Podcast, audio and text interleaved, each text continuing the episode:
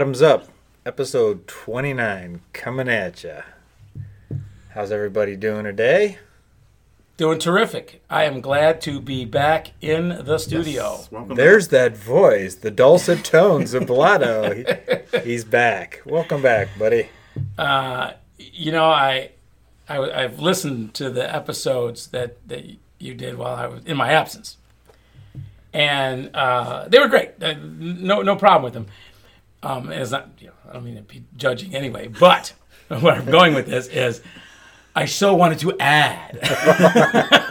I'm like, I would have said this, and I would have said this, and I would have done that.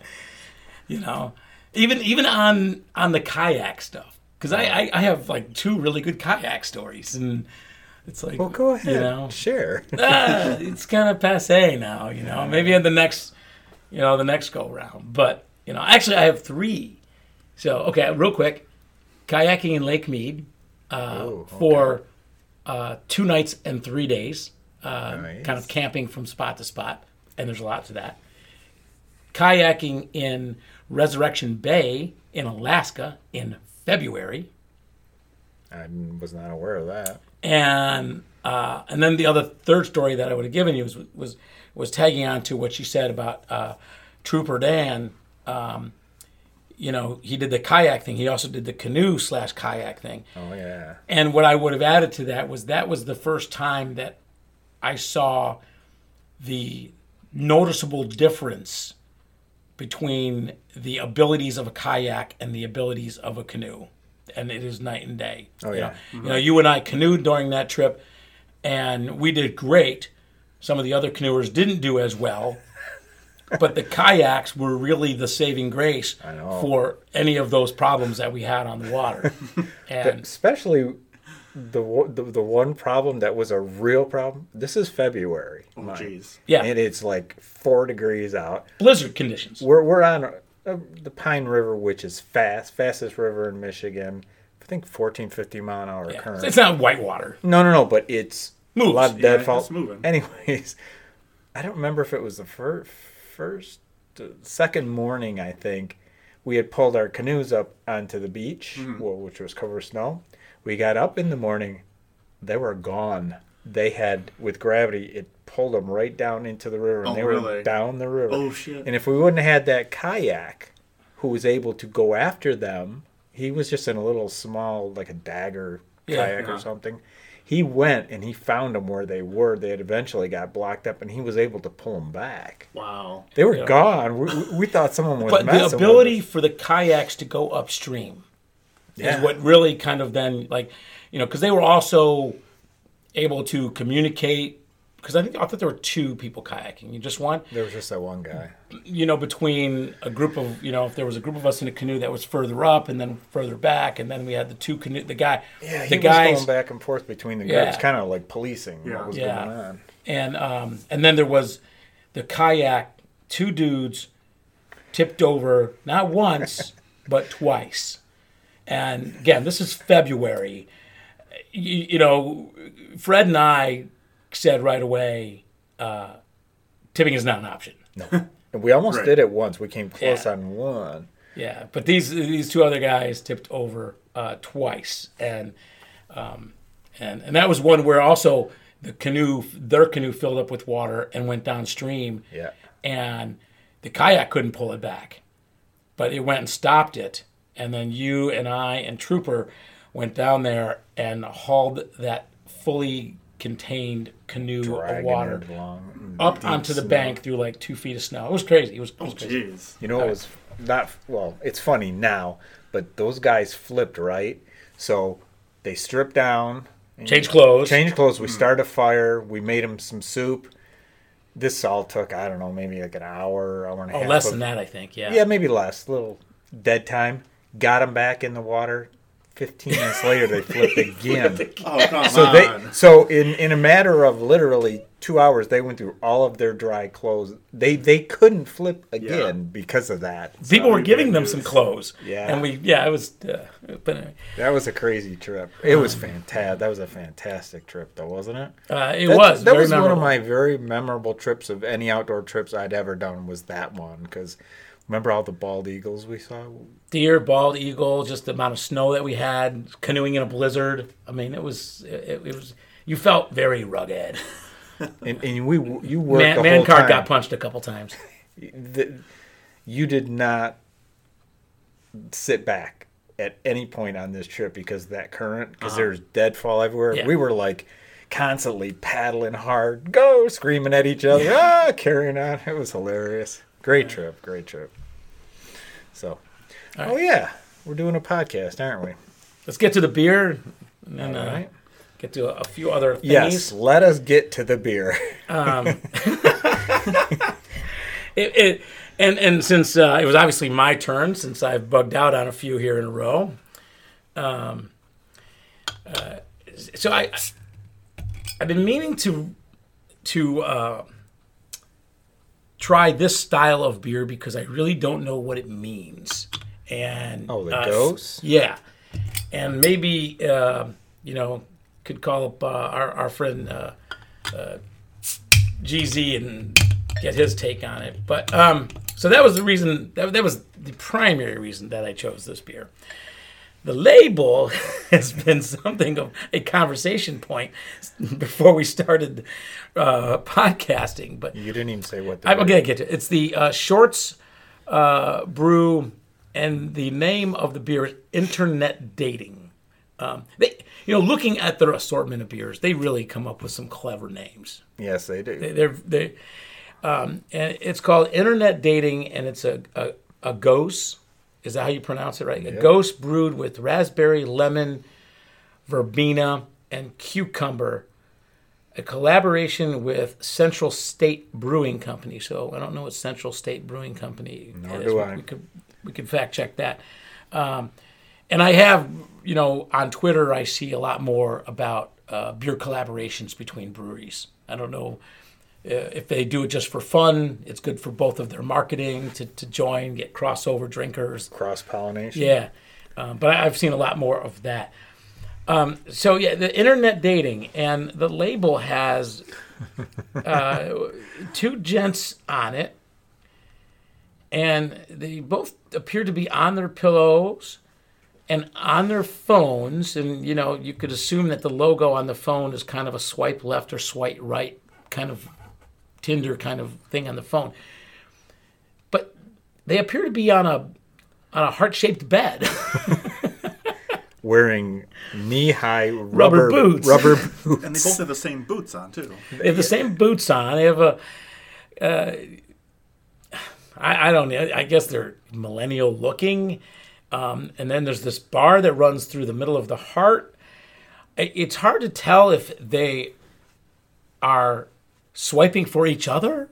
I don't know. This is the most bizarre label I've ever seen. You know, Fred, you mentioned said, well, you know, is is is this for Pride Month? And I, it it could be, uh, and that's cool. But also, and you know what? Maybe when they create it, they're like, you can see into it what you want to see into it, Yeah, open for interpretation kind Right. of thing. right?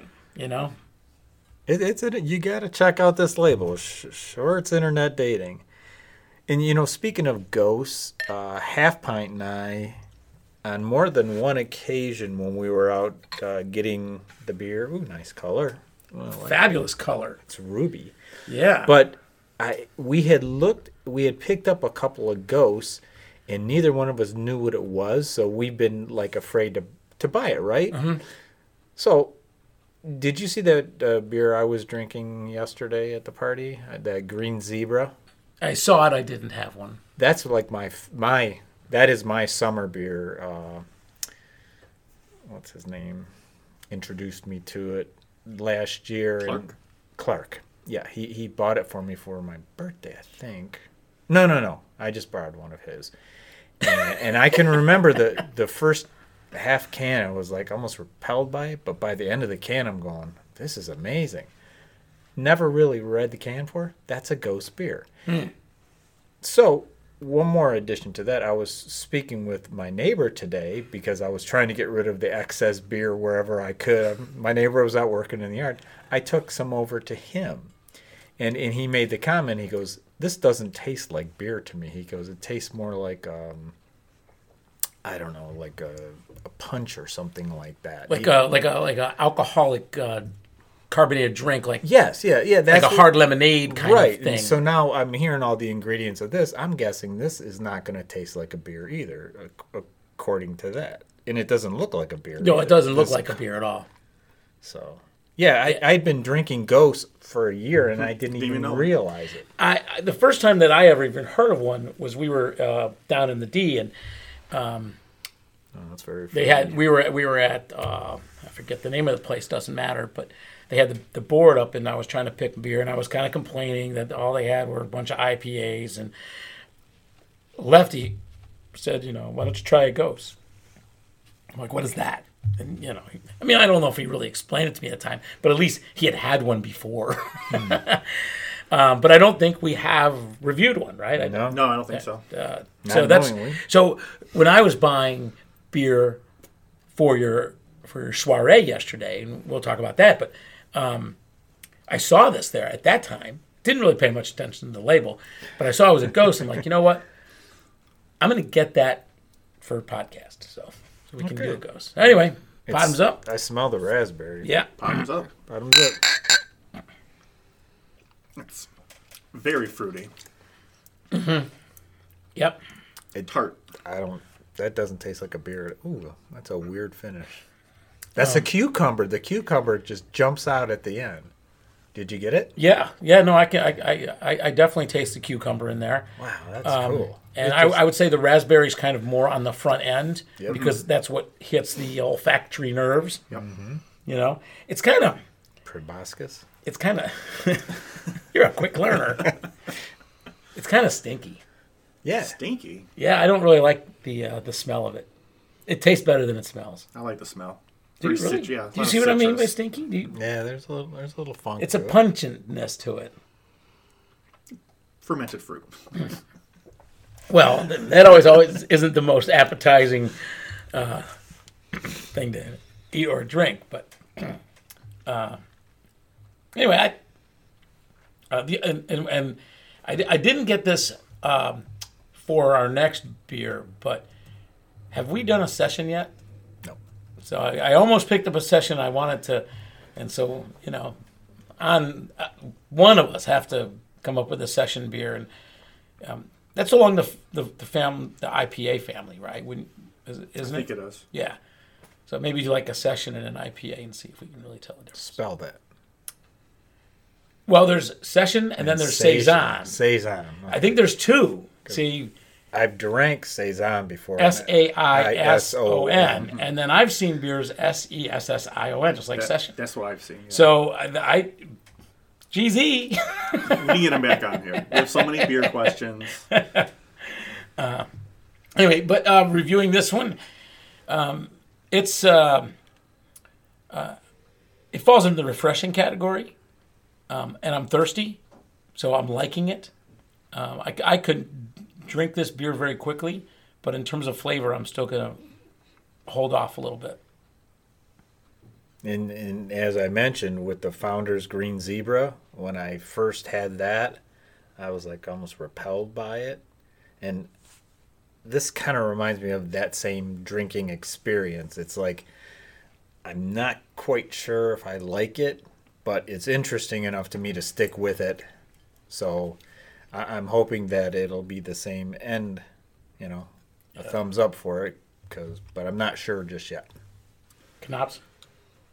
Um, yeah, same thing. It's very refreshing, very light.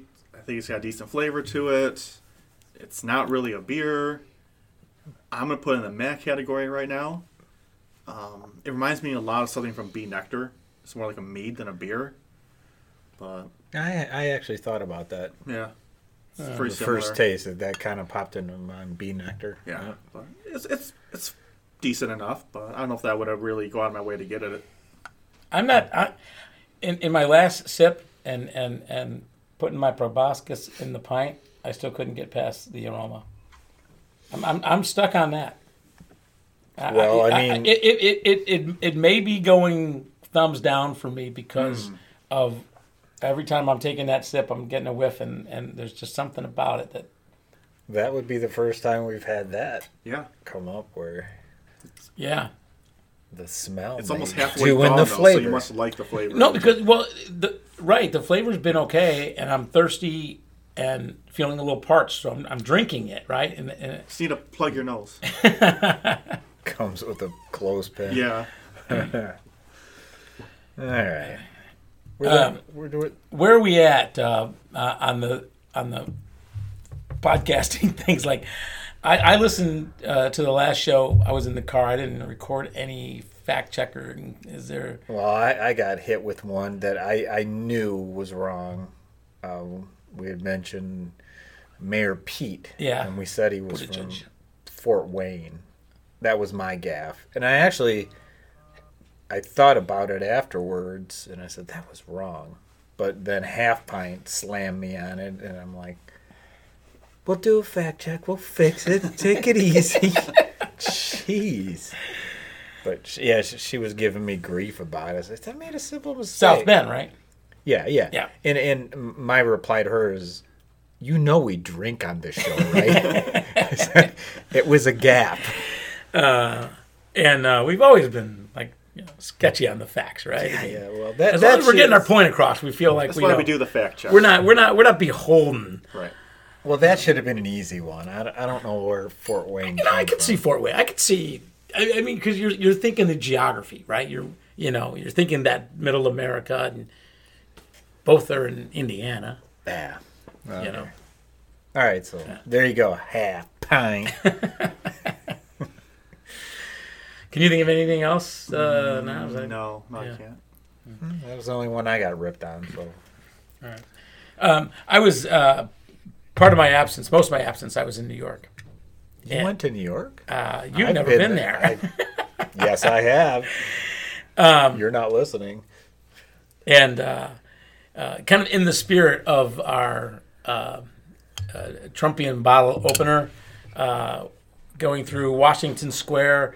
Uh, somebody was selling buttons, and I thought this would make a nice addition to the Ah, studio. I've already very posted it on the Facebook, so pin that on there maybe Yep. or something. But you know, we could make sort of collection Yeah, on, on cool. that.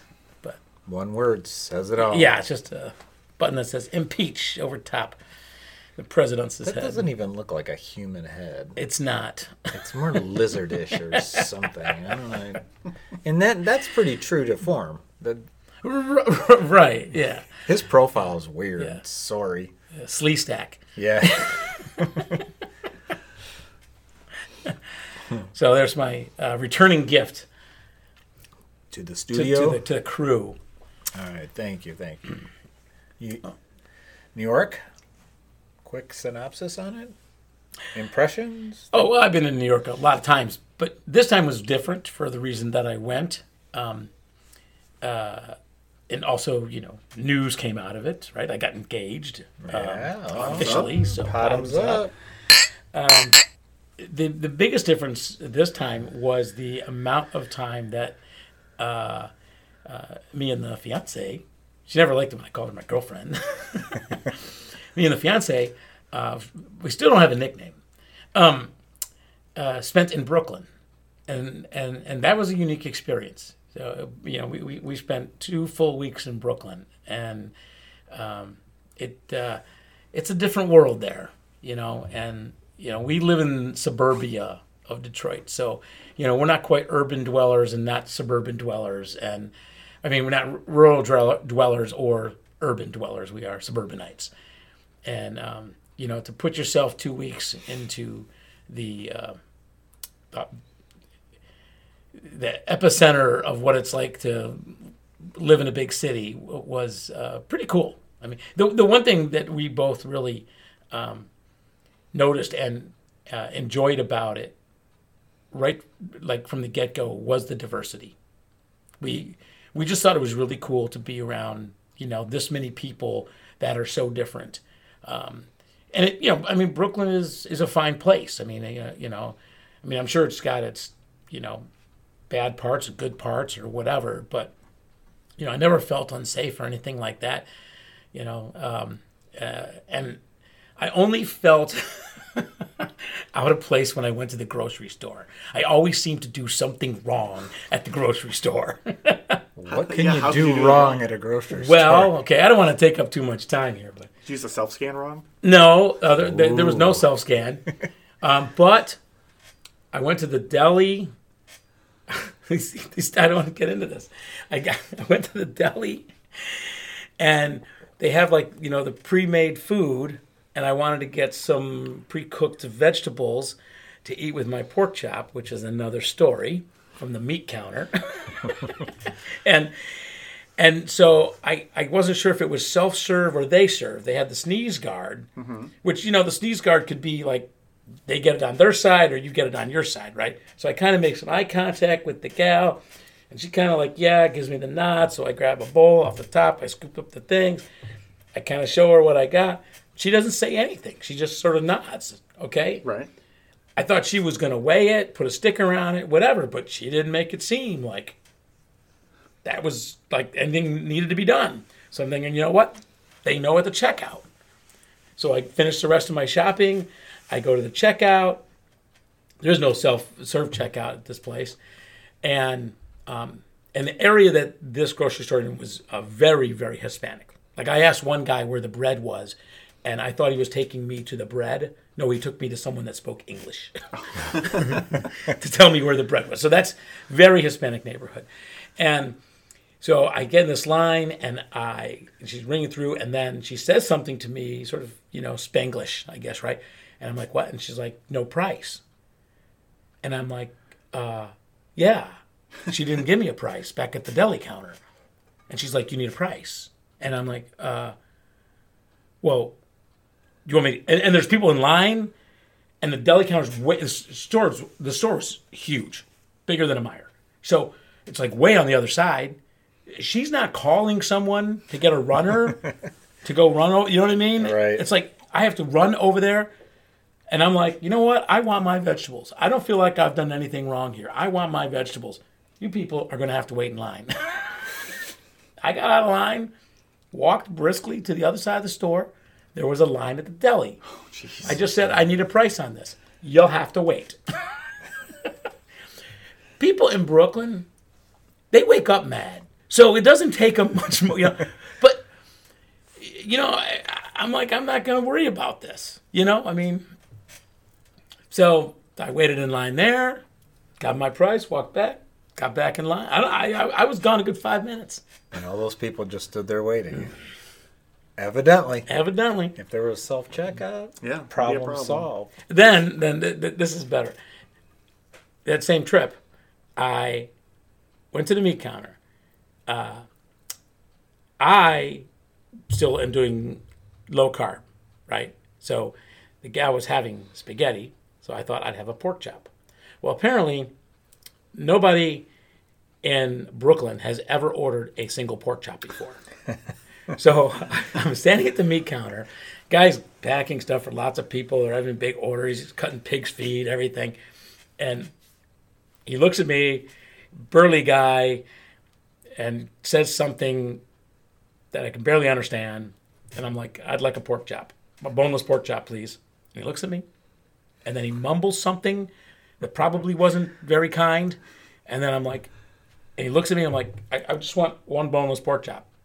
And then he mumbles something to somebody else, like, like, you get him this pork chop. He's like- He's, he's looking at me like, why would anyone order ever just one pork chop? So then this kid who's like must be in training, he goes get the pork chop, you know, puts it in a little Ziploc bag and hands it to me, like dangles it, you know. And okay, so Hey, you single pork Yeah. chop guy, This guy just wants one pork chop. lonely here. guy. One Okay. pork chop. the next day, the next day, I go back into the grocery store and I could not find the smoked salmon. I wanted some smoked salmon for breakfast and I couldn't find it anywhere. And I'm asking the people in the fish counter where the smoked salmon is. And they're like, it's at the meat counter. And I'm like, I don't want to go to the meat counter. and I'm not, and then I'm, and, and so then I look around the meat counter. I don't find it. I can't find the smoked salmon. I go to I do some more shopping. I come back, and I, and so finally I'm like, I gotta ask the butcher where the smoked salmon is. It's the same guy. Of course. But I'm like, he's not going to remember me, right? So I walk up and I said, uh, and he's busy as usual, you know, and whatever. And he looks over at me and I said, I'm looking for the smoked salmon. He says, Don't you want a pork chop? True. Classic. And and and I, I I so wanted to order one pork. Like, like I thought, you know what? I'm going to come back every day and order one pork chop just to bust this guy's balls a little bit. So that's Brooklyn. That's pretty good. yeah, I couldn't believe the guy. I mean, I guess you know, he's like, "Don't you want a pork chop?" So does he eat the smoked salmon? he told me where the smoked salmon was. Yes. Yeah. and was it correct? Uh, yeah, oh yeah, no, they know their stuff, you know. No, no, I thought he sent you on a wild. Oh right, right, yeah. giving you a hard time. Anyway, so yeah, it was it was a, it was a great experience. We were there for medical reasons. That all turned out to be excellent as well, and um, you know we were we're going back next year for probably the same reasons, and you know probably s- spend our time in Brooklyn. It was easy to get in and out of the city, which is why we did it. Whether whether we, we drove or whether we took the train, it was pretty easy to get back and back and forth uh, in and out of the city. I like Brooklyn. Go to Williamsburg.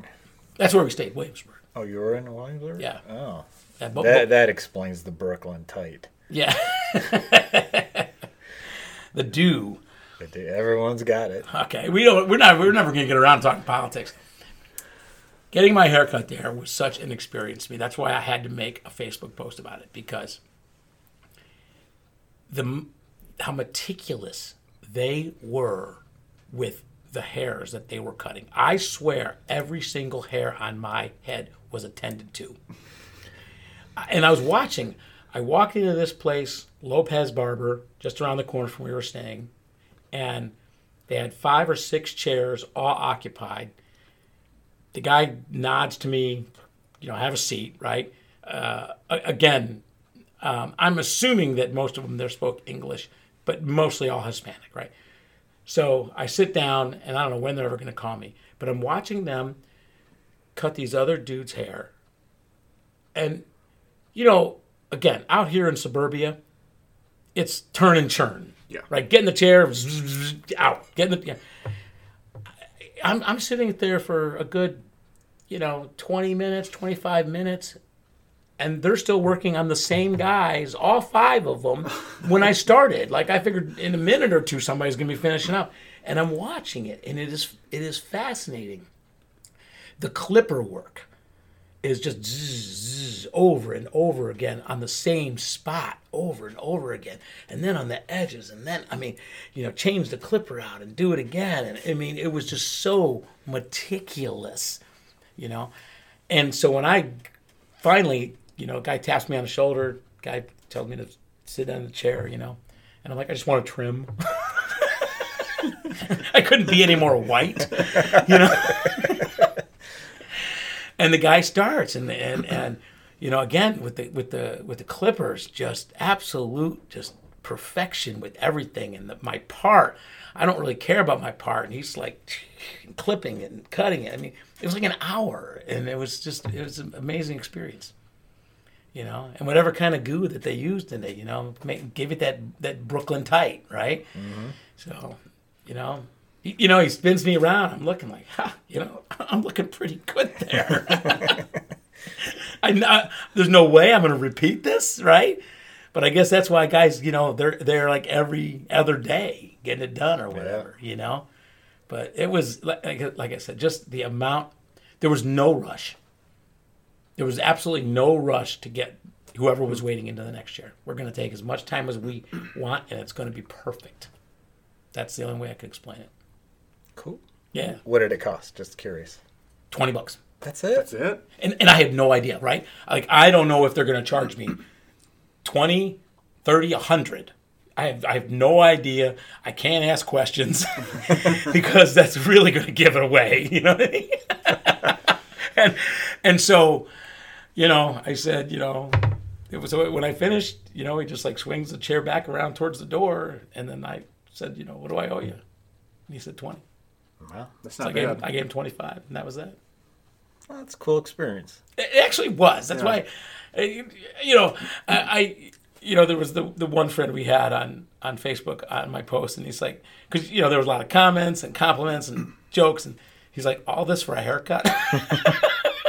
he doesn't understand. He doesn't understand. That's right. You know. Well, you, you know, when I first grew my beard out, I had never let anybody touch it, and we were going to New York City, just so happens, and so I did my hunting around, and I found the guys to go to for the beards, and, Ah. and it was actually in Chelsea Market.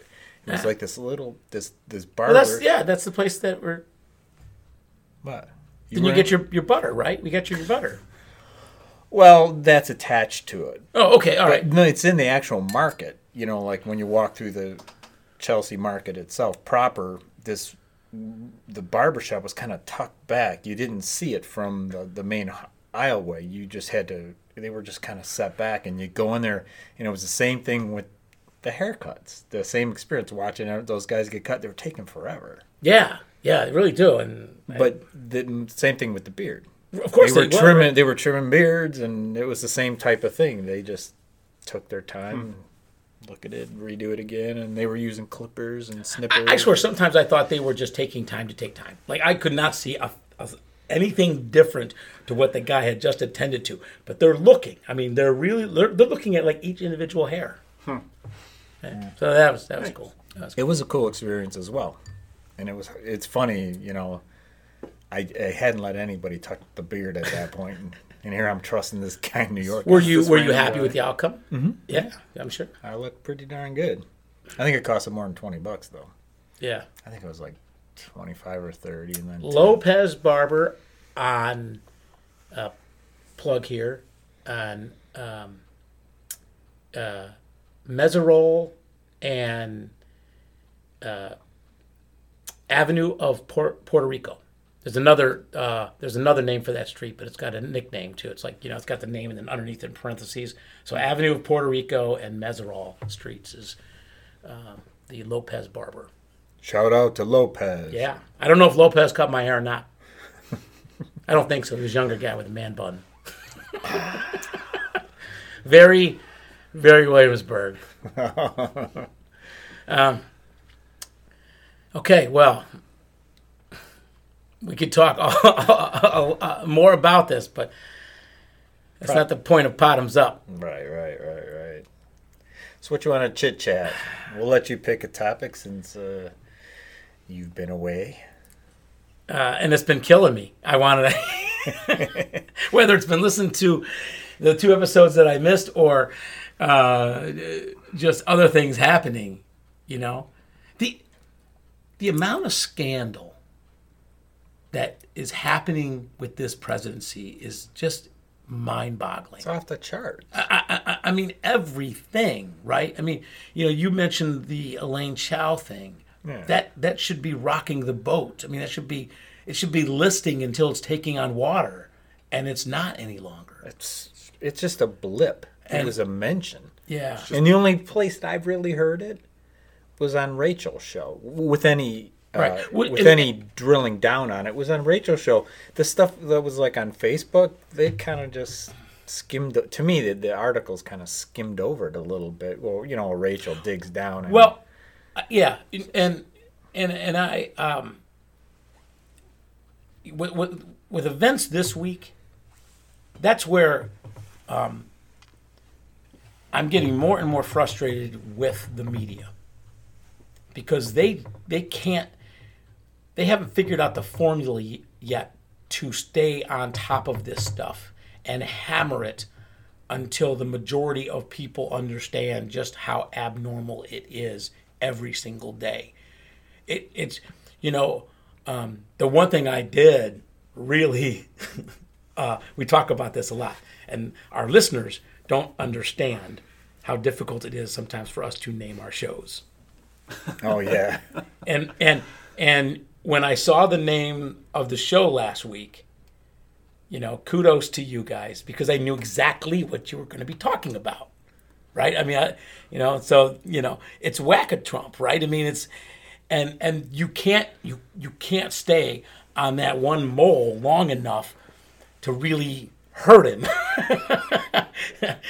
and um, you know, and and my frustration with the with the media this week has been about the um, immigration BS that the president is purporting, and I am literally just uh, past my wits on this thing.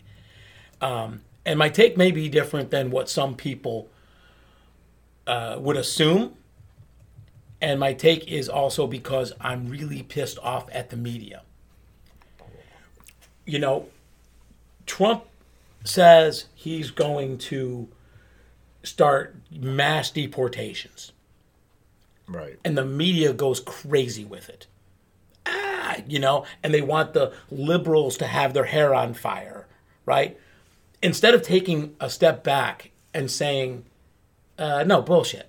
Well, you and I both, against our our mutual friend, brought up that subject, and you and I were typing at the same time, calling bullshit on this, just just sh- uh, merely based on the numbers he said he was going to get rid of. Right, right. And, and, and, and I'm reading all these articles of He was typing. I'm typing. I could see. well, you know what? I was, I was, I'm reading all these articles, and you know whether it's Think Progress or even Washington Post or Axios or, um, you know, even to a certain extent, you know, Vox, you know, who I bow down to, bow down to all the time. They're all talking about what the president said instead of saying what the president said is nonsense. I mean, ICE deports about 8,000 interior immigrants a month. Somewhere they float anywhere between 80 and 120,000 a year. Obama was the deporter in chief. Trump has not even come close to Obama's numbers yet. And but Obama did it in a way that wasn't trying to fire up the racism in this country. He wasn't trying to incite his base about it. He did it quietly. We can argue whether it was right or wrong to do about it, you know. Mm-hmm. But we don't have the resources to deport millions of people instantaneously. I mean, you can't go from 8,000 to 80,000 just because you say it. And so when Trump says they're going to start rounding up families and doing all these raids and doing these mass deportations, that's happening every single month in America. And we don't we don't realize it. We, we it's it's it's not visual to us. And part of it is look, I think you'll probably agree with me on this, Fred. Uh, um, I don't know if Knobs will, but but no, if if you've been given a deportation order, okay, and you've been through the process and you are um, um, you've not been found worthy of asylum, you probably should be deported. I mean, I you know, changing all of that is a different conversation altogether. But if you've gone through the process and a, a, asylum doesn't fit your uh, your situation, your circumstances, um, then you really have to abide by deportation orders. So that Not everyone is going to be let in. It's just not the way it works. right, and and contrary to what Trumpsters say, you know, Democrats or liberals or progressives are not for just you know open borders, right? But we're what we're really for is rule of law. Amen. Now, what on the flip side of that, and I would say this even against the Obama administration, was for every you're working in a very finite amount of resources. The number of judges, the number of detention beds, the number of ICE agents, all of those things are very finite. And so for every non-criminal you're deporting, that's a criminal that you're not deporting.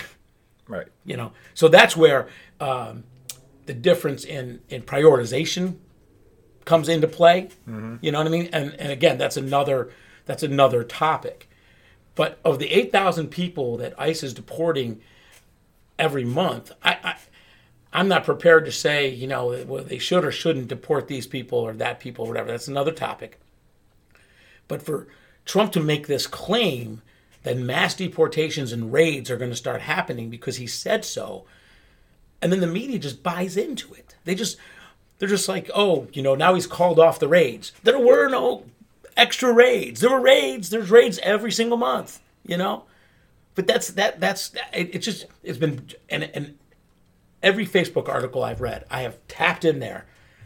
You are falling for Trump's trap. You he is creating the crisis and then fixing the crisis. And then lo and behold, this one blows my mind. he he he then calls it off. Right? Right. Saturday night or Sunday morning or whatever it is, he's called it off for 2 weeks. He's called off nothing. ICE is going to go about doing their business. ICE is going to still be deporting the eight to ten thousand a month that they were deporting before. He, the, the, the, there's no calling off anything. I know there was nothing to begin with. You know, and he, and he has people underneath him that are saying, you know, well, Operation, what was it, Family Out, or a, there was an operation name that they gave to this charade. Jeez. Yeah. So fact check that. But anyway, so then, because it'll get me going next week too. But, but anyway, you know, so then you have like you know DHS or the, the, the acting whoever of whoever it is because they're all acting, but say you know that yeah we've you know we've we've delayed operation such and such. They're still going to deport eight thousand people this week, or yeah, uh, this month. as usual. It's business as usual, you know. And I, here's why I think. Well, there's there's two things that I think Trump called it off. One was maybe he didn't get as much media play as he wanted. Like like what what I predicted, and I still do, is you will see some horrific video of people getting detained by ICE on this. You know, and for those particular circumstances, it is horrific, right? You know, Right. going into an apartment building and you know Kicking the doors. kicking the doors in and you know separating families and all that stuff and that's really horrific. But it's still it's it's, it's still not part of the big picture right? I mean like i said we're we're still not doing this in in mass the way that he says right? So you, you kind of have to put it that way. And maybe he wasn't going to get the play. Maybe there weren't enough cnn cameras that were going to follow these ice agents around to to put on this reality tv show i mean it's like like he's a reality tv guy right that's what he does that's what he understands when you you watch a reality tv show like uh, one of my favorites is naked and afraid right Yep. it's a one hour show for people that are in the jungle for 21 days. Right. So out of 21 days, you're seeing one hour. So however the producers want to make that show appear, they can do by editing. You know, everyone has their moods, right? So if you took all of my bad moods over a 21 day period and condensed them into an hour, I'm going to you look, like, a, a miserable so and so. Exactly. So, so you know, I think the power of television and video clips. I think Trump understands that part. I don't think he understands much, but he understands that. And so, all we need are a couple clips of people getting detained by ICE, round up, and put into a bus and sent over to the plane. And the liberals' heralds will go on fire. His base will be hooting and hollering and shooting their guns in the air, and all you know, it, it'll be a huge victory for him. Yep. So I think that's one reason why he did. The other reason, this one, when I first heard it, I thought it was bullshit. But then I read, heard something else, and I'm fine, hmm, very disappointed because it really wasn't bullshit. He had tweeted out that he put it on hold because uh, the Democrats had asked him to. And now I'm seeing reporting, pretty solid reporting, that Pelosi called him up on Saturday night and said delay this for two for two weeks. Did, Now- did they give a reason why she had asked this? I, I don't know what she feels like she's going to accomplish. But again, you talk about someone that's falling for the narrative. Delay what? Know, I mean, okay, let's let let's say they double deportations this month from eight thousand to sixteen thousand. Out of the hundred thousand that they deport a year, it doesn't it doesn't move the needle. You know, here's a factoid for you. Okay. Lay it on me. depending upon who you ask, most people say there's 11 million immigrants, uh, undocumented im- immigrants in the U.S. Now, righties like to pump that number up and say it's as high as 22 or whatever it is, and then some, you know, think tanks put it somewhere in between there. But 11 is the number that the government goes by. I've also heard that number. At current deportation, interior deportation rates, how long would it take to deport 11 million people? Oh, dude, you want us to do that math thing again? Well, okay, I'm not, no, I'm not going to make you do the math, but at current rates of deportation, it would take 137 years to deport 11 million undocumented residents. and that's saying they're not letting any new ones. in. Correct. That's turning off the spigot right now, which is, of course, nonsense. The what? The spigot, Okay. the flow. Okay, gotcha. of, Good. of of additional immigrants, right? I mean, it's it, it which is which is why the Republicans never want to address the undocumented residents here in the U.S. Remember, you know, when asked about real immigration reform and pathway to citizenship and all that stuff, they always said, "Well, let's you know, we got to close the border first, and then we can talk about it," because they don't really have an answer. Never going to happen. So Well, and they and they don't really have an answer for that. I mean, because there really is only one answer for that, and that is we need an in-country pathway to citizenship for someone that is here, even if they are here illegally. We have to figure out a way for them to become citizens. Currently, there is no method to do that. Yep. But I, I, I mentioned uh, uh, Pelosi and that she called the president, and I, I just don't. I, I don't think her political calculations are right on this. If I was her, I would have called his bluff. Okay, uh, you know, he, especially with the track record he has on all this kind of stuff. Right, right. And okay, so he does have a few CNN cameras, you know, follow around some ICE agents and they show some horrific, you know, family separations or whatnot. He wants to blame the Democrats for not doing something on reform, but I don't see how it doesn't hurt him. It it excites his base and they love it. The Breitbart crew, right? They go crazy. But I got to believe that there's a lot of people out there that still have some level of compassion, and this cannot reflect well on him.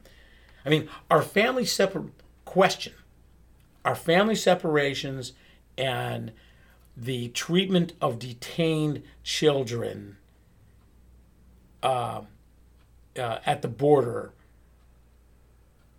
Is it hurting Trump? I don't think so. And I'm pretty sure this To- story is with real- anybody. I'm, I, I know it's not going to hurt. it- It's not to hurt him with his base. Oh, it's not going to I hurt him the- that's what you with the asking. progressive. Is there a sliver? Are there those eighty thousand votes in you know Michigan, Pennsylvania, and Wisconsin that it hurts him? I would think. So. But I'm not positive, right? I Not that's, positive, That's the problem. If it is, it's a small number. You know what the problem is? Is Well, we, eighty thousand votes is a small number. we, but- we, I'm we view a small the number world, of eighty thousand. yeah. we view the world through a filter of normal thinking and decency and and uh, um, empathy for other human beings where they don't. So that's why it's hard to get inside their heads and actually, like you say, you you, you want to believe it, but but you can't because you Right. don't know. You don't know what's going on between their ears. So, well, they're sort of along those lines. I'm pretty sure this had to do with the those internment camps these kids are in. Mm-hmm. They they didn't want to give the kids toothpaste. Correct. soap. Right. That's that's was one of the things this weekend, and I think they throw that stuff out there to whip the base up and- and get some. Right. No, it's like saber rattling with the base. Okay. So the base enjoys the cruelty, Oh yeah, right? they the certainly the, seem the to. progressives or the never Trumpers add it to the you know list of deplorability, right? Was that a word? Is there something in the is there is there enough of those people in the middle that said, you know, this is where I draw the line? I don't think so. I want to believe that there are, right? Is there is is it's so polarized. I, I don't want to get off on a tangent too much. Try and stay on topic with you, but you're you're asking about the people in these states, those particular states. Now, what about the the recent fake polls where almost all of these Democrats are are, are beating dear leader like in Michigan I mean Biden I think was up by like 14 points you know I mean that that's not a sliver. That's a lot. That's a huge if they're true or not you know who knows? So that that that says that there were people that voted for Trump that are willing to switch.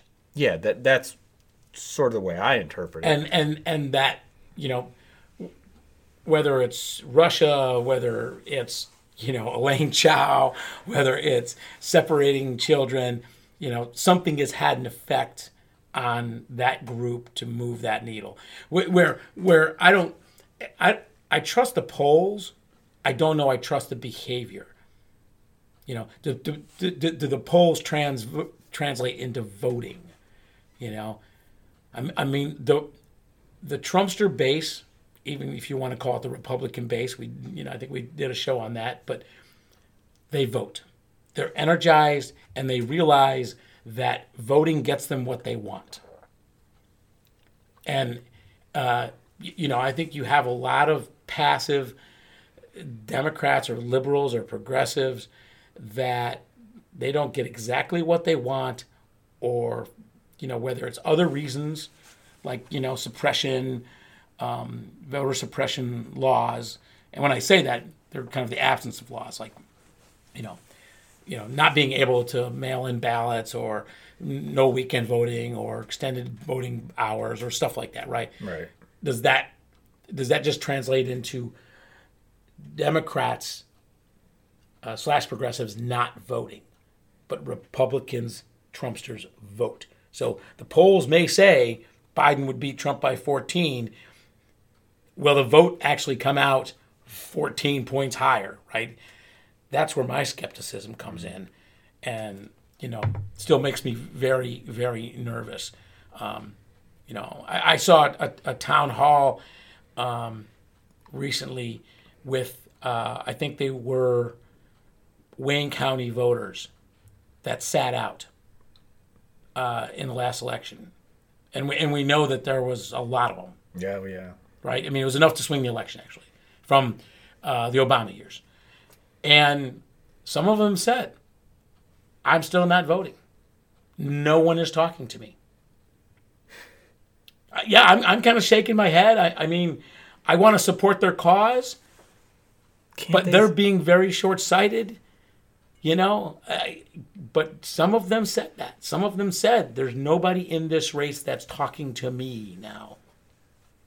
But anyway, um, so back on the immigration thing, I, I, I just, I don't understand why Pelosi would do that because, in my opinion, when she calls Trump and says, hold off on the mass deportations, then he's got leverage over her. And he's going to use it, he's going to exploit it, just like he did. First tweet Democrats said they want you know, I gave them two weeks to come up with immigration reform, or the mass deportations are back on. So, what is she going to do? Nothing's going to happen in two weeks. We know that. Nothing. I can't for the life of me figure out why she would have done that.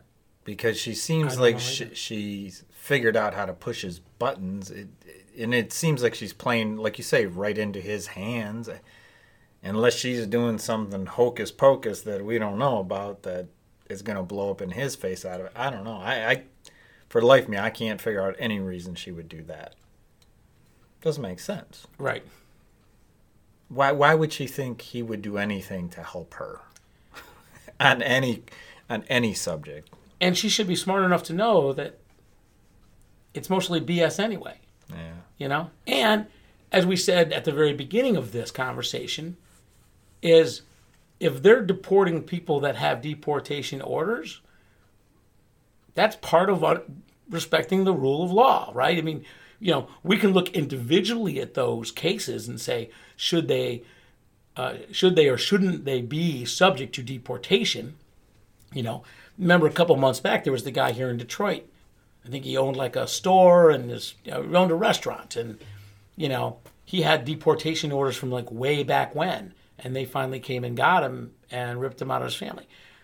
There, there has got to be, you know, uh, some secondary, third level adjudication of these things, you know, on exceptions. Like, like we want exceptions for stuff. Um, but at the same time, it's the law. It is. It is the law, and you know, and and what we're about, or at least what I'm about, is um, you know, if we don't like the laws, then we change the laws. And, um, you know, sometimes that's done cleanly, sometimes that's, you know, a really dirty enterprise. But at least that should be the goal.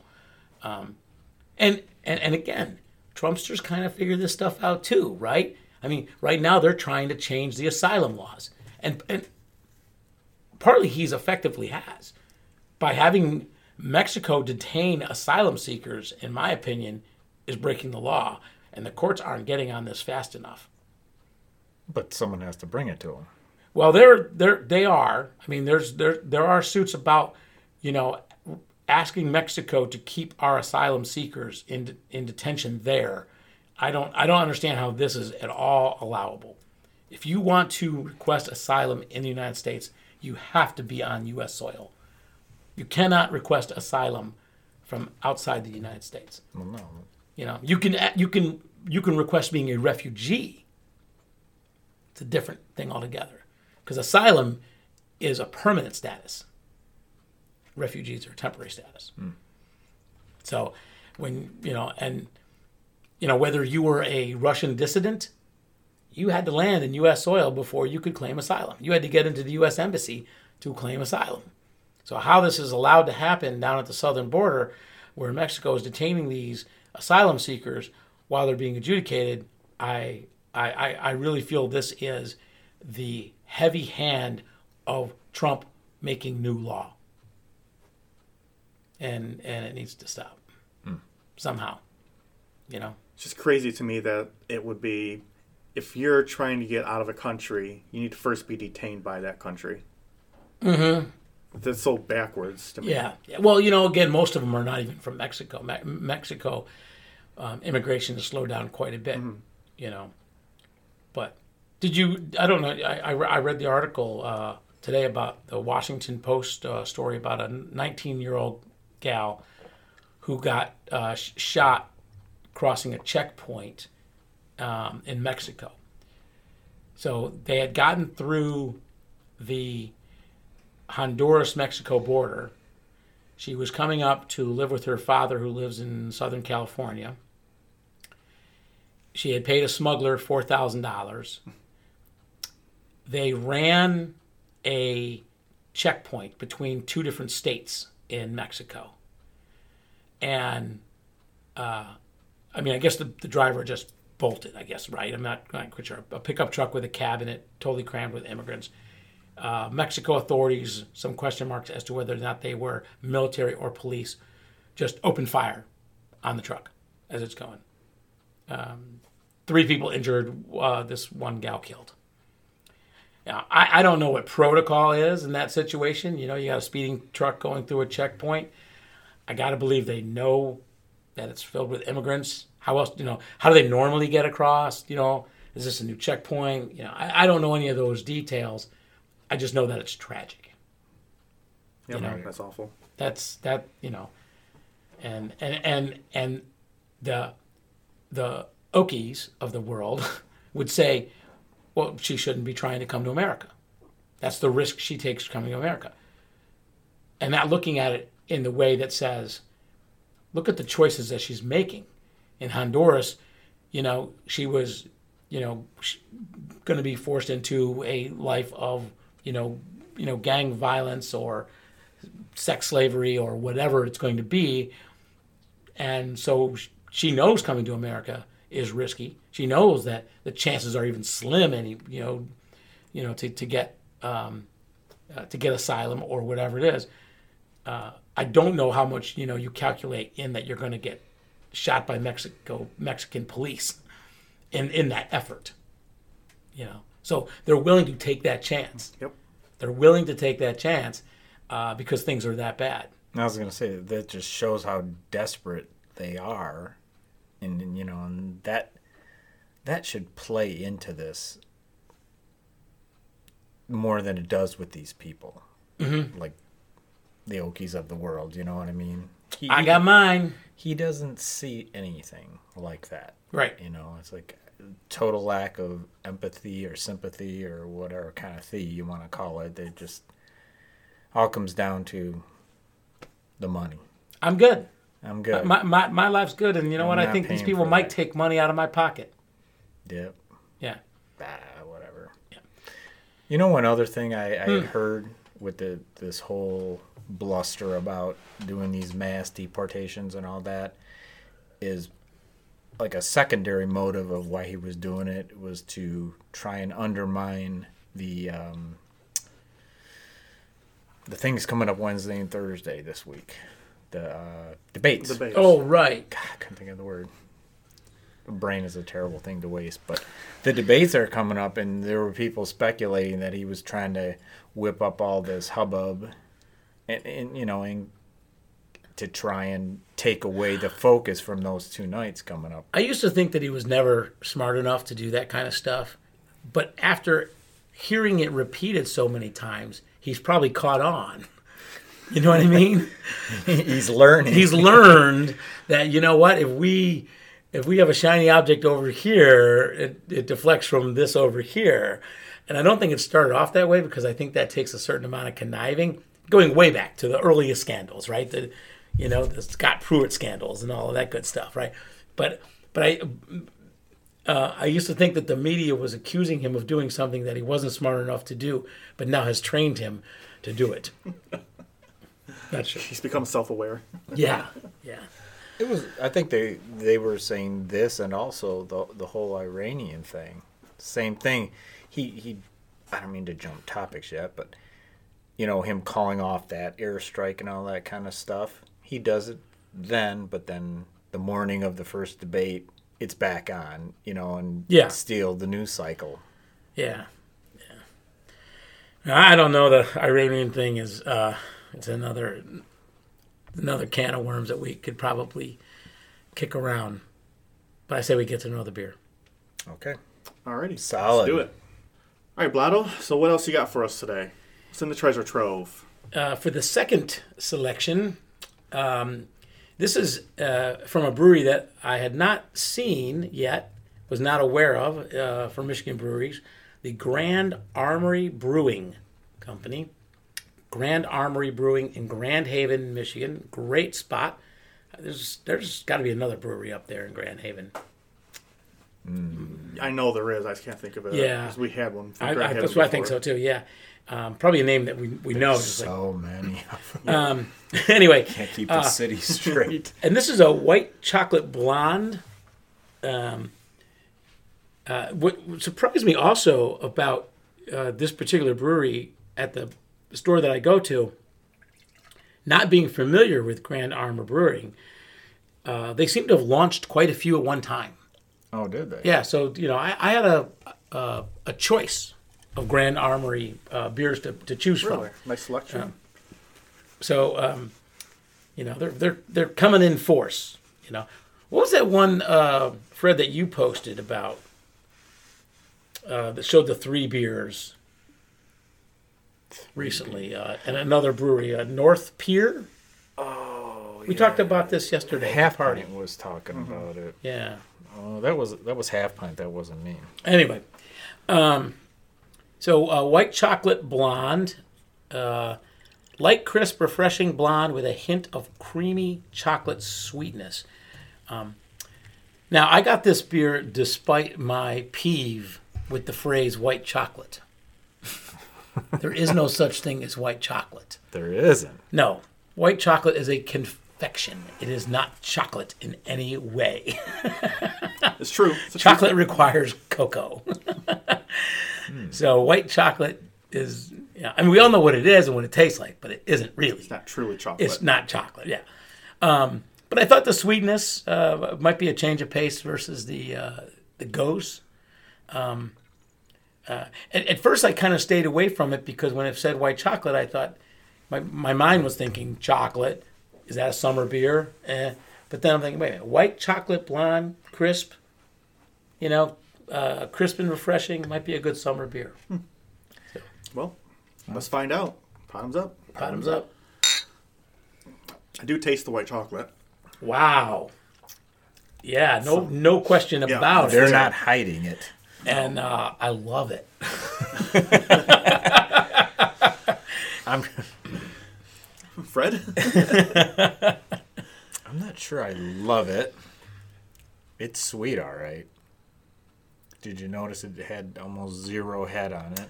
Yeah, yeah. I, I ate a little, but it went away pretty quick. Yeah. and it's um, uh, it's. I mean, I know like my Now the glass isn't too frosted up, so it's uh, a, a, a bit uh, hazy, a little haze, right? It's not not not a clear beer.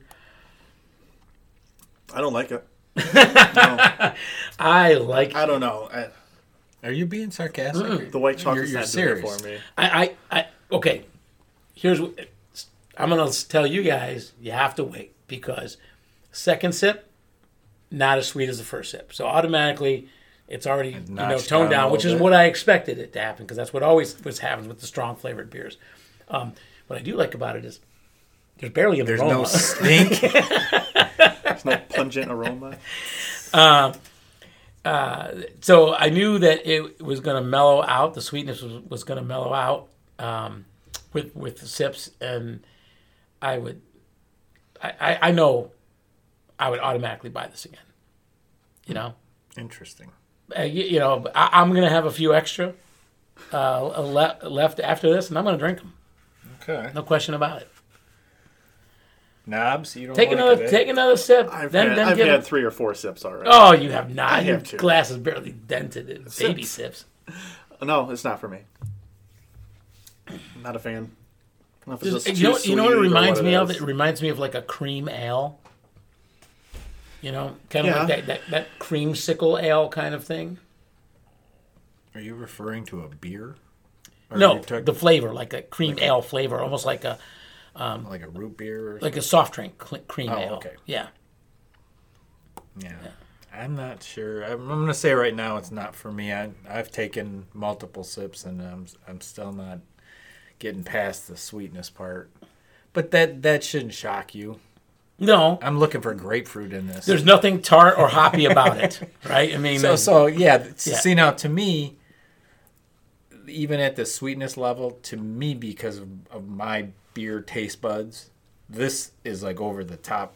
This almost reminds me of the uh, blueberry pancake fiasco. Yeah, Well, yeah, it- This is in that, that same. vibe. This is in that same. no, because I it's it's a clean finish. The, the blueberry pancake is still stuck to the roof of my mouth.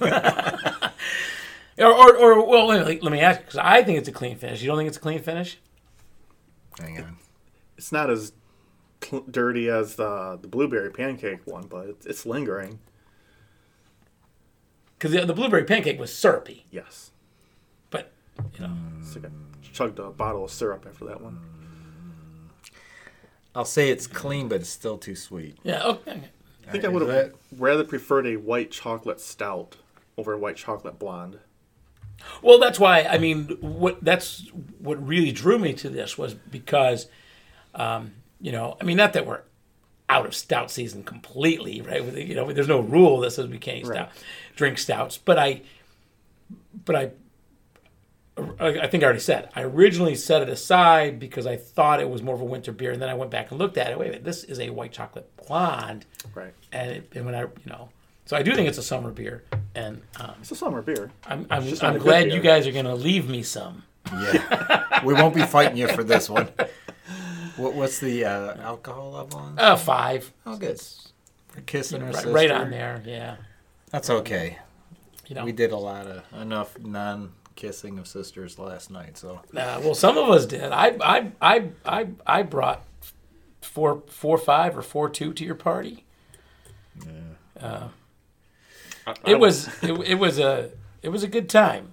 So uh, I think we've talked about Fred's purchasing of his new home slash condo before, and this was really your your open door, right? Your open house. yeah, yeah. We finally, after I don't know what two months, have gotten all, all every last box unpacked and uh, I call shenanigans on that.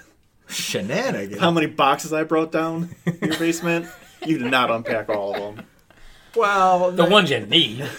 well, some of the stuff was long-term storage before you picked it up and moved it. It was boxed at the other house. It just keeps moving with us, but um, yeah, we we finally are settled in. We've got everything unpacked and 99% of the way have things in place and um, furniture, all the furniture we wanted, we've got. And so we were at the point where we were ready to open wide Chez Fred and welcome in the deplorables. And you did. Well, we're not And we deplorable, did. but, well, our, our, in our own way of being deplorable. Um, well, how about depraved? Depraved. You know what? It was it was it was a really great group. Like I I don't know who might have been missing. You know, you know, we don't want to give names over there, but not many. Like, like of our extended core group, just about everybody was there. It was almost like being at Higgins. yeah, it it, was- really it- was.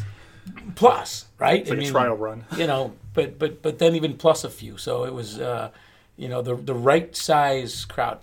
And uh, something else I thought about this morning, maybe it was last night, and I did want to bring this up on the podcast. Uh, did you notice? Because I consciously noticed, especially in retrospect, right? How few people were on their phones. No, No. But it's true. it is. Now that you say that, I don't remember seeing anybody on the phone at any time. And you know, we're so addicted to our little handheld computers, right, all the time. But and you see all the memes about, you know, families or people that you know, are sitting in a room gathered with a whole bunch of other friends or family, and no They're one's all fa- talking. they're all phased down ev- into their everyone's in their phones, and I'm as bad as anybody else in terms of, of being connected to my device, addicted to it. But you did not see that when you have the right people, the right setting, and communication is still occurring, mano a mano, face to face, all of that stuff, you know, or you know, uh, there. I, I looked. There, I, I looked around. N- Nobody was shutting out the world and, and, and had to see what the next Facebook pace, post was or you know what the next tweet was, and That's saying a lot. it, it is saying a lot. It yeah. really is. And but uh, you know, the, Now, if if my kids were there, Wow. it might have skewed the numbers a little bit. But I, I no, I don't think so. I mean, I think it was that that interaction was occurring. That that's, and maybe okay. Is there sadness that I have to even bring this up? yeah. Maybe a little Well, bit. yeah, you're right. we have a pretty amazing group of friends and in we are definitely the oddity because w most of us have known each other since high school and Or prior. prior for some of us i mean we grew up on the same street and stuff like that and and it and it's funny the the comments i get from It people smells so much better. Thank you for projecting that.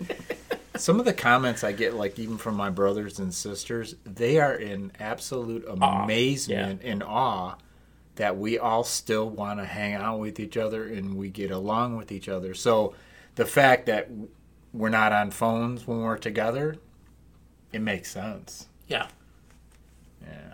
yeah. So But I but I've seen that too. I've seen this before. You know, you know, kind of more. Maybe it's the indoor aspect of sometimes. You know, you're the the party where people you know get on their phone or. Uh, you know, it's been a little while since we've had one, right? yeah. So you know, um, but it's never about catch up. I mean, it's never about like, you know, uh, catch up in kind of like the glory days kind of stuff. You know, there's none of you know, there's you know, obviously there's some reminiscing, but it's mostly all about going forward. You know, It's and happening in people's lives. yeah, yeah, and not a lot of politics either. Oh, thank God. I mean, we're all pretty. Most of us are all aligned. Uh, you know, we're fortunate in that respect too. Oh, yeah. We're very, very we would, fortunate, right? we could actually be losing people if we weren't. which is also amazing, right?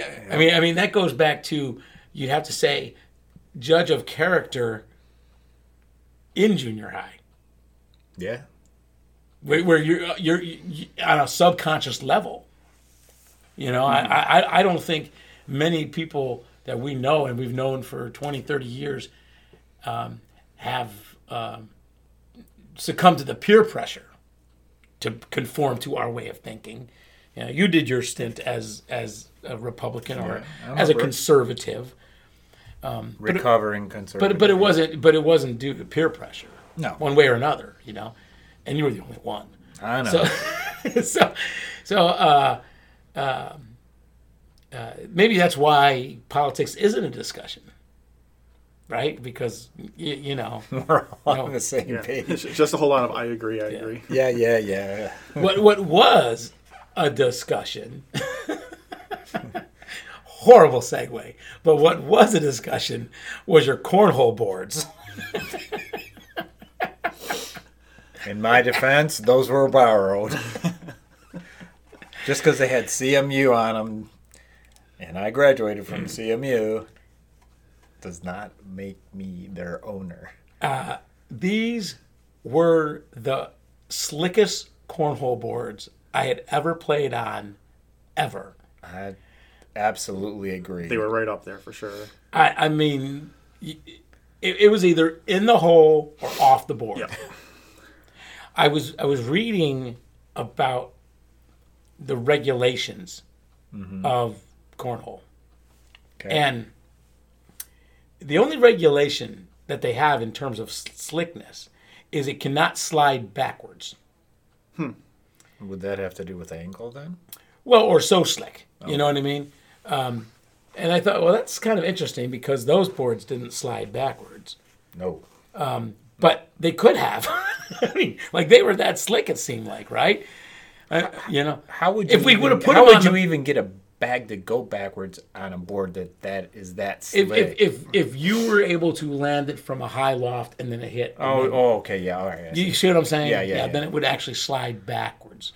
You know, by the ACA standards, air quotes ACA, the American Cornhole Association. and for those, are, are we assuming that everyone knows what cornhole is? Mm, yeah, we're we're assuming it. Maybe it My, my brother and- didn't know that it was called cornhole. What does he call it? A bag tosser. bean bag or whatever. And I'm like, it's called cornhole. And he was like, what? No, that's ridiculous.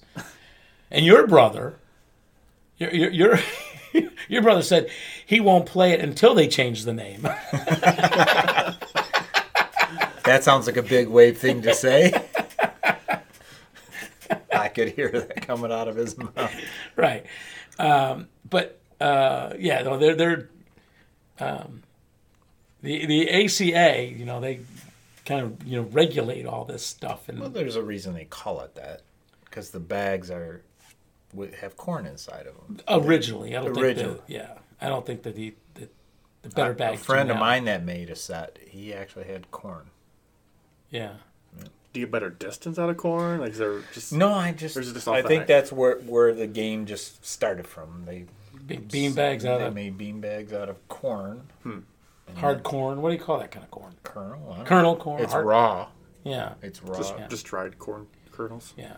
Um, I'm so now I'm embarking on building my own cornhole boards, and how slick they are is going to be my um, uh, my challenge.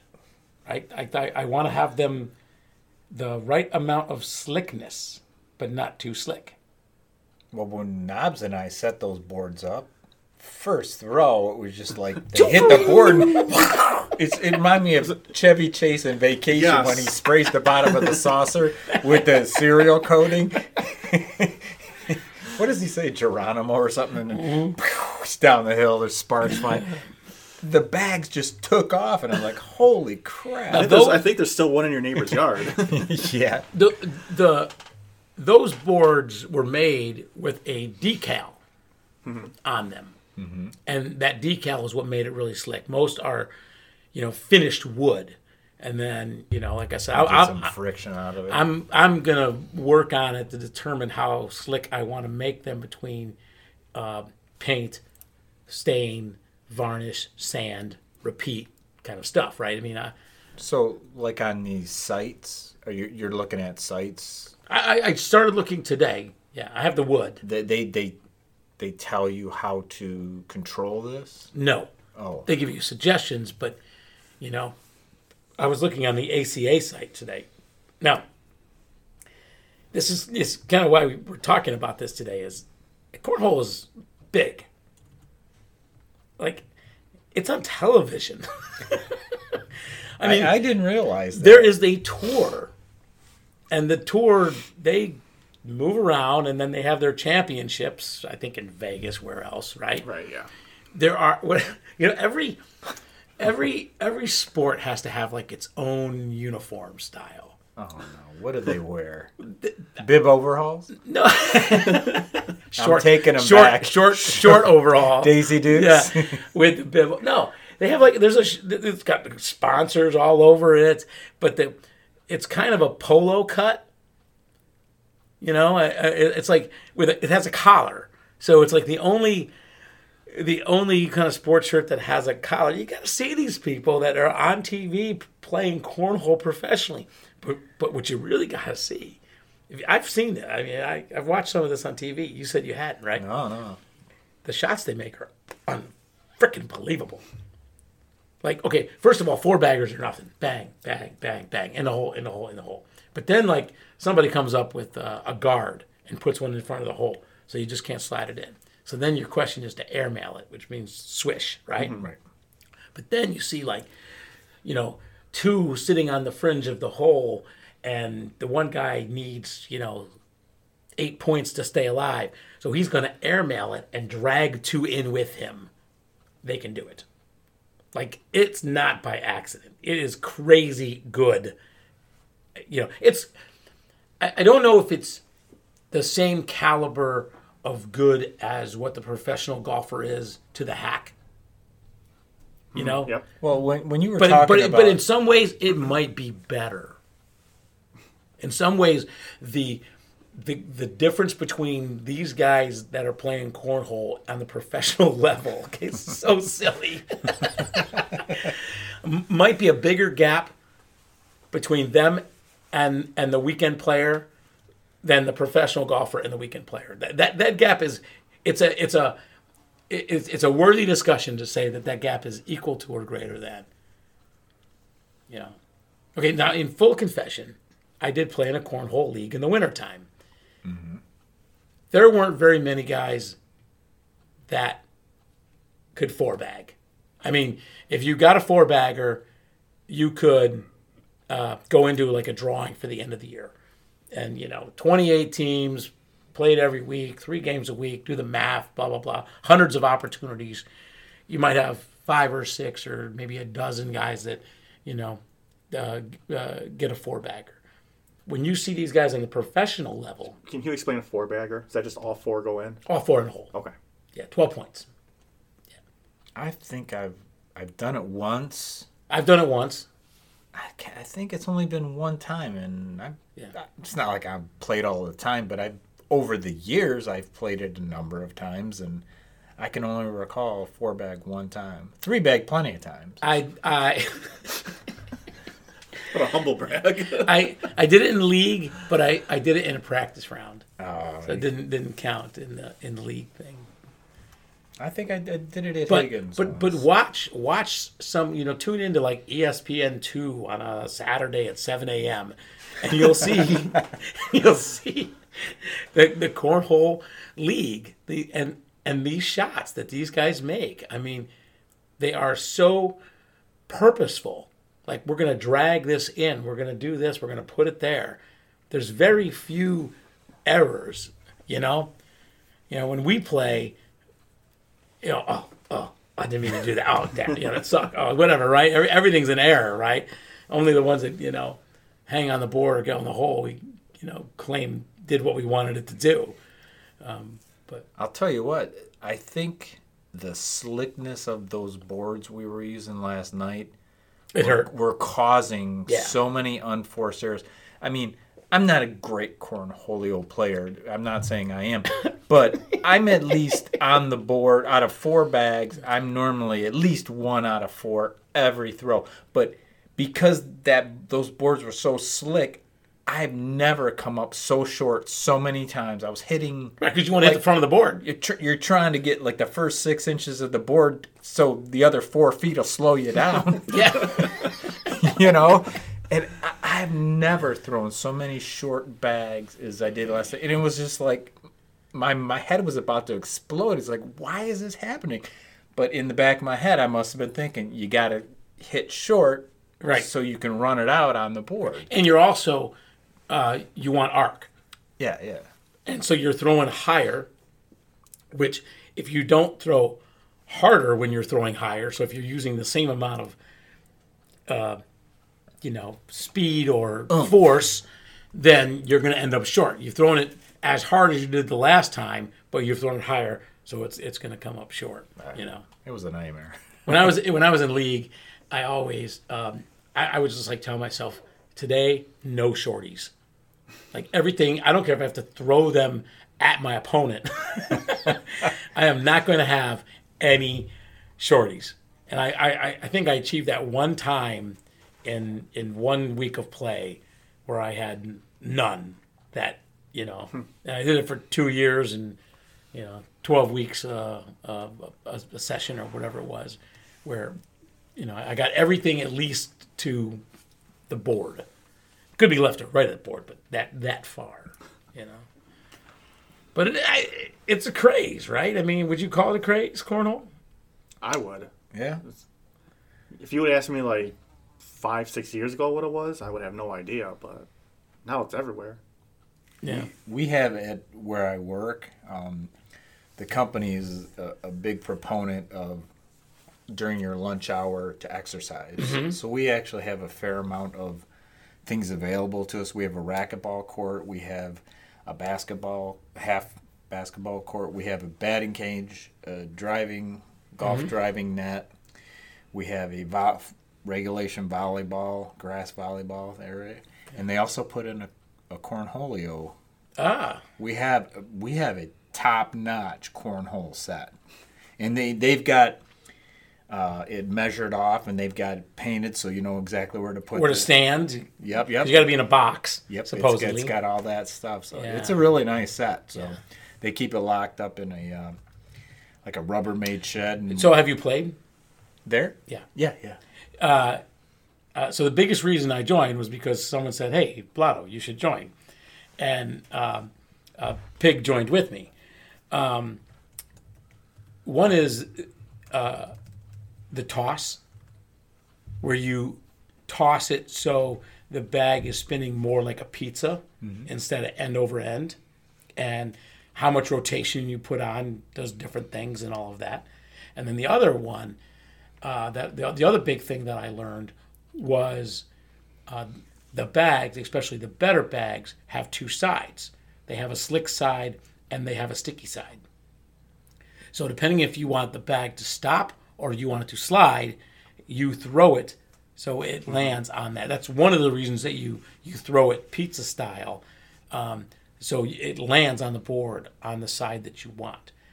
And uh, I'm going to build my own boards, starting. I've already kind of started already, but um, with the acquisition of the material. but but the but the bags I'm going to buy, and I'm going to make sure because I'm not going to make my own bags and fill them with corn. You know, I'm going to buy really. you should. I'm going to buy really good bags that are going to have that that that feature on both sides. So I'm curious as to. That's why I asked you if you've played with the ones that work and they have a nice set. Did they have good bags that that have the different sides? Wh- What's different about them?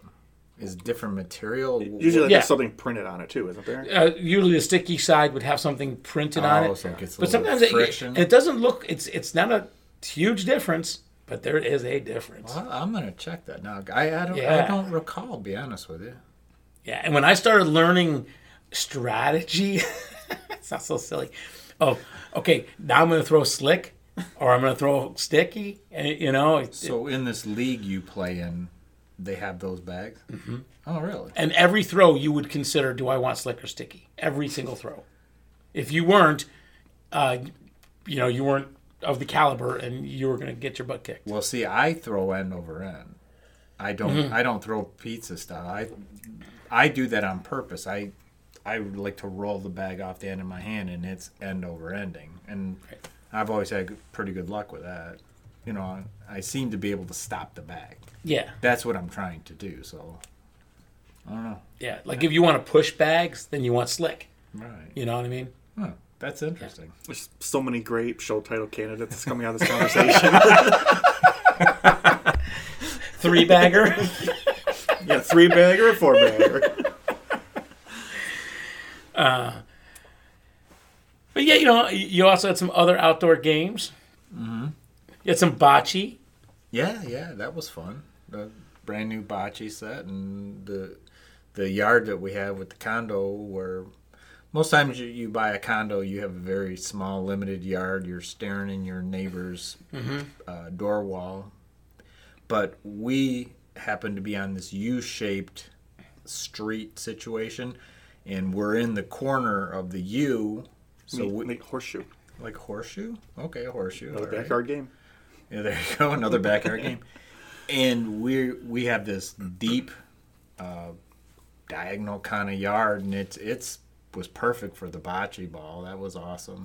Uh, just need to cut the lawn a little closer. Those the people that Yeah. cut there, they Keep just cut the other day. They they keep it long. Because we were losing the pallino a lot in the grass. Yeah, that's true. Yeah. Okay. Okay. So, are you going to bring your bocce to Higgins? I don't know. Do I have to? You always bring yours. Well, that's why I'm at. We don't need two. Well, yours is the the classic set. All right. I'll Plus, bring it it's to one less thing for me to carry. So And you bring enough. you're gonna bring your board. Well, that's what I'm building them for. Oh, That, that's that's that's really the, the goals. The, the the cornhole boards are to be ready uh, by Higgins. I, I basically have a month Yeah. to get it done. And if you may, do a nice job, I, I might let you build a set for me, and I'll, I'll throw you a few bucks I or a pork chop. one please One pork chop. one pork chop, one boneless pork chop, please. Uh, what other what other games do you fancy? What other outdoor party games do you fancy? Knobs. What about you? Uh, I'm a I'm a horseshoe player. Yeah, Yeah. you got to have the proper pits. Like, it, yeah, Yes, it's very pit dependent. I mean, I mean, you can't just like p- put two stakes in the ground, you know, in your backyard when you're having a party and say, mm. okay, now we're going to play horseshoes. It doesn't really work. That I way. tried that one time. Just pounded the spikes into the grass. Had them the right distance, the right angle, but the shoes are flying, man. They hit that hard It, ground. it doesn't work. They're tumbleweeding away, you know. I would like to eventually make a nice horseshoe pit at my new place. Like a No, what do you mean eventually? Get on that. See, he's It's- making it's he's making cornholio. You should be doing the horseshoe pit. Yep. You see his his yard. I've been in there. Well, no, Yeah. you have seen it. He's got a. The, the spot I want to make yard it though is is- really uneven, so I need to level that out first. So why is that the spot you want to make it? Because it's That's the way I would look. I would look for a more level spot. Knobs. because the other spot is where the fire pit is. I guess some other plants or some other areas. Plus, right. this is north south, so no one's going to be throwing into the sun ever. It's a lot of key factors. Do you think those pits at Higgins are decent pits? Yeah, they're, I think they're pretty good. Yeah, Because I. I wasn't sure if sanded like um, Pigs League that he plays on. Are the pits made of sand? Yeah, Okay, I'm almost certain they are. I I wasn't really sure. I thought I was going to get in there this year. He had an opening, and then it filled up. He sent a he, he sent a notice out saying they were looking for other players, and I thought, you know what, I'll do this. And then it just closed up that fast. Nope, too late. Already taken. Sorry. Mm. yeah. Horseshoes at Higgins is fun. That's always a good time. Yep. Have you done the the the washer toss? No, I've heard about this yesterday for the first time. And I still don't know uh, what it is. You take a old coffee can, and you mount it in the center of a box that's 12 by 12 or 14 by 14, right? So you, a wooden box, a low wooden box about four inches tall. You have the coffee can in the middle of it, and you take these super huge washers. They're like two inch diameter, three inch diameter washers, and you try and throw them into the coffee can. Three points into the coffee can, one point into the box. So they're similar Yep. you know, to cornhole or whatever. Um, uh, more portable uh, than than cornhole, uh, but people love it. Uh, I've never played. I've, I've played it one time. Never seen it, never played it. Yeah, You see it up at Higgins. Like if you just go. Uh-huh. you can hear it. You can hear it because the washers are the metal washers are. I'm gonna pretty keep an ear heavy. open now. Uh, you, you'll definitely hear it if someone's playing it. It- It's a noisy game. Plus, a lot of screaming goes on. I just don't. I have no desire. What do you mean? people get excited in that game for whatever reason. Oh, more so than than other lo- yard games, you think? I do, yeah. Yeah. You hear a lot of screaming. You used to hear a lot of screaming with jarts. Which is why I think they discontinued them. I never got hurt playing that game. Who are these people getting taken out by jarts? People were. Yeah. Yeah, look up the statistics on it. Yes, there there's stories uh, you can still find about like Wasn't there a ref that got in, like well the number of injuries uh, that jarts caused. Look, anytime you have sharp, pointy objects you're throwing, people are going to get dropping out of the sky with a lead weight on the front to help propel them into flesh. what are they? What are, what are the jarts nowadays? Is it like a beanbag on the end of them or something? Yeah, they're rounded, and then yeah, it's, it's, It's basically. Nerf. It killed them. Yeah, yeah. I mean, they're gonna bounce. They're gonna move. They're not gonna stay in the ring. They're not going to kill anyone. If you take the element of danger out of it, What's what do you got? What do you got left? The, the gene pool needs to be cleaned out occasionally, and jarts just helps to move. Things I bet you jarts are taking out the right people. They were. yeah, that's probably arrogant, but Goofy golf. What, what what do they call it? Ladder ball. Ladder ball. oh, ladder. We Like I didn't know what Goofy Golf was. I thought that's what No, Lefty Goofy- and I played. Yeah. but uh, ladder ball. Seems to have died a little bit though. Yeah. You used to see it a lot. Now you don't see it as Cornhole much. took over. Yeah, I think so. Cornhole crushed it. Yeah. But um, Knobs was nice enough to uh, purchase said ladder golf for our house, and he brought it as a gift Oh, as a yesterday. housewarming gift. Oh. Yeah, we asked him to bring his, and he at fooled us. He showed up with Yeah. a brand spanking new set. and Yeah. So it's part of the uh, game repertoire. Even though my set is kind of hokey, I still like it. Oh, the football? Yeah. Heck yeah. it, it- there's there's something is- about it that uh, that is an awesome set. Oh yeah, yeah. you know. yeah, I remember that. Instead of golf balls, it has two rubber footballs on the ends of the rope, That's a and then you Lions throw it on the uh, you, yes by team, and then you throw it through the the ladders on goalpost. It's just and it works though, right? I mean, it actually plays. That's a good set. too. It is a good set, but it's played very very well over the years. and we've gotten our use out of that. Yes, we have. in Yes, we have. 1999, whatever it was. All right. Hey, well, you know, listeners, let us know what your favorite yard game is because there's new ones out there now too. What else? What else? Uh, Lefty was telling us about the one that you bounce off the trampoline, Oh, that's right. That's right. and then there's that other one that you with the frisbee, and you direct it into a can with a slot. Into a can with a. s- Yeah. Oh, I do remember. I know what you're talking about. I still know the name. So you, you, you stand, you know, 40, 50 feet Yeah. apart. You know, you're not really, you know, you're not like huge, you know, wind up frisbee. No. And you throw the frisbee and you have a can that has a top on it, but a slot. And as the frisbee comes in, you try and deflect the frisbee because you can't throwing it into the slot is really hard, obviously, right? But your teammate on the other side is trying to deflect it with his palm into the slot. I've never tried it. I've seen it. It looks ridiculous, but I guess a lot of outdoor games do. I'll have to look up what it's called, but that's a that's another one. And I've seen people play. The first time I saw people playing it, they were playing it on the median on Fifth Street in Royal Oak. Really? yeah, near my near my old place. Yeah, Oh God! like what are these people doing on the median? What if they got a cannon frisbee? and they're playing. They're, yeah. I don't know. Sorry Uh about oh, studio's coming down. Alright. Time to go. walls. Let's Time get out of here. All right. Well, bottoms up, y'all. Bottoms up. Thumbs up. We're out. Cause baby, I hate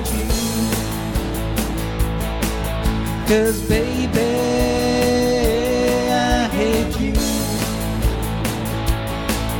Cause baby,